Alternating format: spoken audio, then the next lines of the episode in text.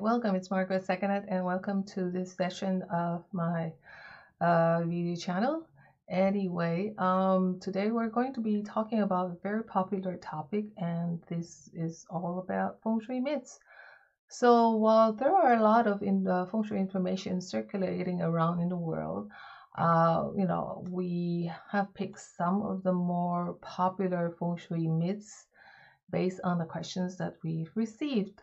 So let's start today with uh, you know all the myths, uh, the seven of them that we've uh, you know uh, selected, um, and hopefully um, you will have a better understanding of what feng shui is all about, and whether what you've been practicing is actually uh, classical feng shui or probably a, a new age feng shui. Okay, so let's get started and uh, let's uh, go with the shui myths, you know. And uh, so here's feng shui myth number one. Okay. So, do the use of certain colors in particular areas of your house, uh, you know, how do you call this, uh, increases luck? Or does wearing a particular lucky color uh, make you more money than, let's say, the previous years? Or should you be wearing blue more often if you lack the water element? Now, there is no such thing as lucky color in feng shui. It's really just a personal preference. The color of your home or the shirt you wear will not improve nor worsen your luck or wealth capabilities. They have more of a psychological impact than an actual feng shui effect. So good fortune comes with time and actions, not with colors and objects. It comes with what you do, and when you do it, it's not about what color purse you're carrying, or what color blouse or shirt you're wearing, or which shade of green, purple, or yellow color your throw cushions are, or your bed sheets are. Okay. Now let's say red. Red is considered a very auspicious color. Therefore, Let's say if your front door is painted red, you should be very lucky for many years to come. Likewise, it would follow and be true that every house with a red painted main door will see money increasing year over year, and that the relationships in that particular house uh, with the painted main door, uh, red main door, will always be harmonious and uh, prosperous. But uh, we know sadly that that is not the case. So again, there is no such thing as lucky color in feng shui. It's more of a personal and psychological preference or choice. Okay, let's get on to the next feng shui myth, and that is myth number two. Okay, fortune cats. Well, let's put it this way: Are you not earning enough money? Well, let's solve it by placing a red and gold cat statue in your home. Want more real estate properties? Well, no problem. Just use crystals and place them in a bowl near your bed. Now, are you having problems with your partner or your relationships? Well, let's resolve it by just putting a painting of nine goldfish swimming inward, and that will do the trick. There are uh, other objects that have been used to cure or solve some of these problems, such as ceramic frogs with coins, in their mouths, the waving cat paw, uh, you know, the fu dogs, statues, and crystal bracelets or trinkets. Now, feng shui is all about finding the energies in your home and office uh, from natural forms and not from man made objects, which on their own is unlikely to produce any qi and are basically products of some enterprising individuals as decoration, they do serve its purpose or does have some positive psychological effect for some of us. Yes, there are other factors or aspects in feng shui that is uh, that should be taken into consideration. Okay, so decorative figurines such as this kitty cat with moving paws won't make you a millionaire. Again, these bring no form or luck nor wealth to you or your home. They're just decorative items that people have used to garner profit from building on the, this type of superstition that they can bring luck and protect your home. In actual fact, they do not generate any form of chi nor luck. Okay, let's get on to myth number three. What's myth number three? It's all about plants. The type of plants in your home affect your wealth and luck. Is that true or false? Now, in classical feng shui, plants are as harmless as they seem. They have no effect on the qi flow or production of qi. As such, money plants aren't going to bring you wealth, and cacti or cactuses, cactus plant do not uh, uh, emanate sa qi. Plants can actually be used to mitigate some sharp corners or edges, which can create sachi. So that's the plants, okay? Okay, so let's get on uh, moving to myth number four. What is uh, myth number four? Okay, while the while a lot of people are you know, like superstitious in general. We have this, uh, you know, thing about numbers, house numbers, and the number four, or in in Chinese how they pronounce it, it's si, si, like si, and uh, it can be in, it can be interpreted as the word death, which is like si in in in in Chinese. So one of the biggest myths in feng shui is this superstition around lucky and unlucky numbers. It's not the number of the house that determines its feng shui. It's other factors like the location of the house or where the main door is that actually dictates or actually, um, you know, um, uh, suggests or, you know, tells us what kind of energy is, you know, in that particular home. Okay. So that's myth number four. So there's no such thing as a, a, house numbers that can be lucky or unlucky. Okay. So let's get on to feng shui myth number five. What is myth number five? Now, myth number five has got something to do with fish. Dead fish in an aquarium, you know, which is what some people believe is an uh, it's an, a divert a diversion of uh, bad luck or misfortune. Okay, the misconception or belief that the fish in the aquarium died a very heroic death to save the owners from the bad luck or take away the owner's bad fortune is a pretty baseless. Feng Shui does not in any way, um, you know, take uh, how do you call this calls for the sacrifice of animals or other living things.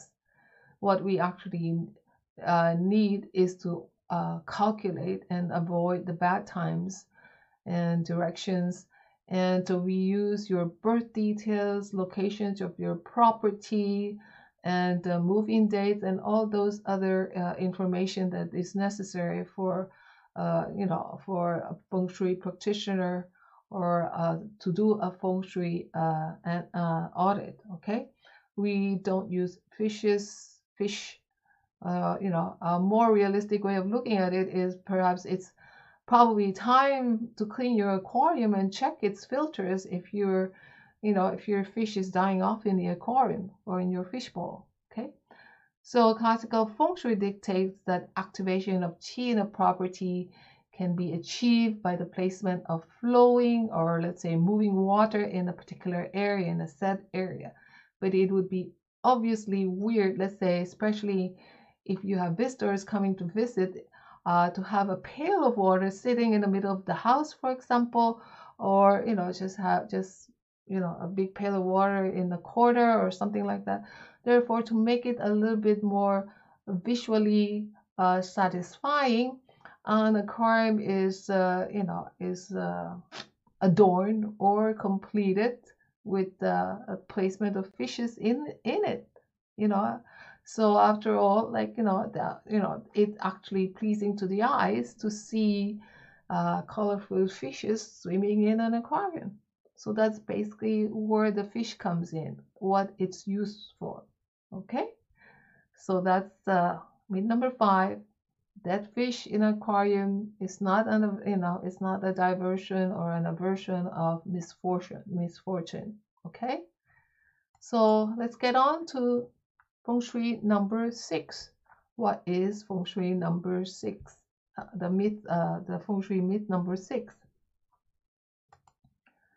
So the use of uh, water images, you know, some people hang paintings and images of water, such as waterfalls, rivers, water drops, you know, on the wall. Okay, they believe that this would uh, bring in a proper flow of qi and provide them with wealth and luck. Okay, so what it really is that as the water facilitates the flow of qi, real water must be present. When water is used in feng shui formation, it's because water in its natural form is in a constant state of movement. Now with a painting that that's that is not possible. You know, in a favorable place, the flowing factor helps gather qi and gives the desired effect to the property and the residents in it. Okay, Picture, uh, pictures of flowing water are purely uh, you know, aesthetic and, and serves no purpose whatsoever in the context of feng shui. If it does, then you know we should be all hanging a picture of the of the our currency in our homes, and so you know who knows we might be blessed with a lot of money by just you know um, hanging uh, pictures of any uh, let's say you're in American dollars, Canadian dollars, you know, um, the uh, British pound or anything like that. Okay, but again, using the images of water does not really, you know, uh, you know, uh, dictates that uh, prop, you know, proper qi is gonna come in, and there's gonna be luck, wealth luck, when it does. Okay. Anyway, let's get going with uh, myth number seven. Myth number seven. Um, many believe good feng shui is simply about cleaning your mess. Clearing your space will bring in good qi into the property and eventually fortune will follow. Those who practice clutter clearing feng shui will tell you that you cannot be rich or successful if your workspace is cluttered until you clean up your space. Now, yeah, good feng shui does mean good qi flow, but qi coming from natural form. So there's no natural qi coming from cabinets and TV racks and drawers and desks. So no, while it is true to a certain extent that arranging and rearranging your work desk or your bookshelf makes you feel more accomplished and thus brings uh, with it some good sense of motivation and uh, you know um, clarity and you know a, a, sense of positivity but that is not all there is to the practice of authentic feng shui okay? Now if you want to take an example you know like warren buffett's office is supposedly you know cluttered yet he's worth around 66 us billion dollar as of 2016 so there goes the myth right into the gutter so basically, clutter-free feng shui says that all you have to do is spring clean your home and keep it clutter-free and voila, you'll be showered with luck and will be wealthy for the rest of your life. Uh, of your life. Well, I guess I don't think so. I don't think this is the case. Okay. So anyway, that's uh, myth number seven. And uh, you know, before we uh, you know uh, go further, there's another uh, type of uh, belief out there that I would actually like to uh, bring up. So, what about space clearing? Is it a feng shui practice? Okay. So, space clearing is not feng shui. Uh, there's something else that needs to be cleared up, and that the, the cleansing of the living space or space cleansing, or some call it space clearing, is not you know, a practice of feng shui. There are some homes that might suffer from some form of harmful energies. There are houses that are haunted or wherein spirits do reside. this home zoo needs some sort of cleaning, cleaning, but what is needed in these circumstances would be spiritual cleansing that requires the services of a priest. That being said, the rituals connected with this spiritual cleansing is not feng shui. So it is important that one does not confuse the science of feng shui with that of spiritual cleansing. Feng shui is a science that prescribes method and guidelines to harness the energies in the environment, in your home, your surroundings, your space to create good energy to assist you in achieving your goals.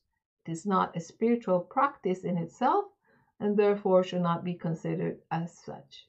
Okay? So um that's uh you know um the, uh, some of the myths that we've actually been uh, asked or some of the questions that we receive over the years. And uh, you know i would just like to just share those with you. Uh, we also are you know uh, would like to encourage you to actually um, you know um, enroll and register for our upcoming class i'm coming up with uh, a workshop called Analyzing Your Floor Plan. And this would be a, a very good way for you guys to actually map out your floor plan and find out the, the areas, uh, you know, that you probably have some questions about, okay? So uh, uh, there will be more information on my website with regards to this particular workshop. So I hope you actually uh, participate and register and enroll when it's uh, when I have it posted on the website. Okay. So uh, again, uh, you know, the upcoming workshop analyzing your floor plan is coming soon. So please stay tuned and uh, check my website uh, regularly. I will be posting some updates also on my Facebook page as well as probably giving some blurbs here on my YouTube channel. Okay, so it's Margaret saying bye bye for now, and I hope uh, you've enjoyed this session. And please subscribe to my channel, and please let your friends know about my channel, and uh, you know, encourage them to subscribe as well. So it's Margaret saying bye bye for now, and thank you for joining me.